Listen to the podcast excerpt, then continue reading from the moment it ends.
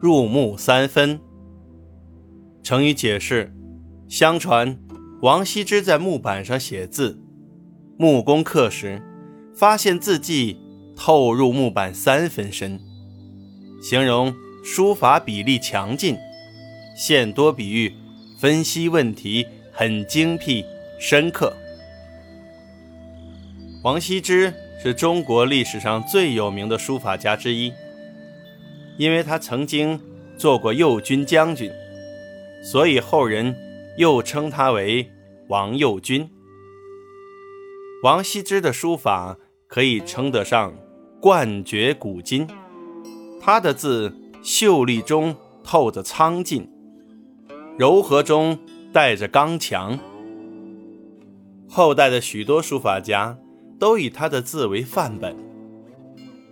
王羲之为了把字练好，特别刻苦，无论休息还是走路，心里总是想着字体的结构，揣摩着字的架子和气势，不停地用手指头在衣襟上画着。时间久了，连身上的衣服也画破了。相传。他在池塘边练习写字，每次写完，就在池塘里洗涤笔砚。时间一久，整个池塘的水都变黑了。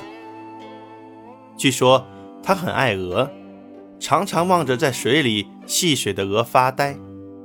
后来，竟然从鹅的动作中领悟出运笔的原理，这对他的书法技艺很有帮助。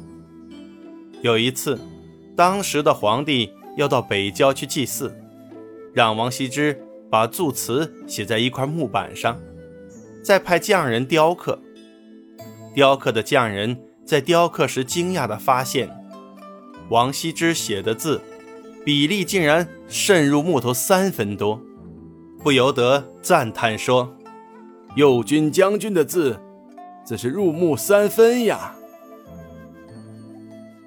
入木三分，近义词：力透纸背，铁画银钩。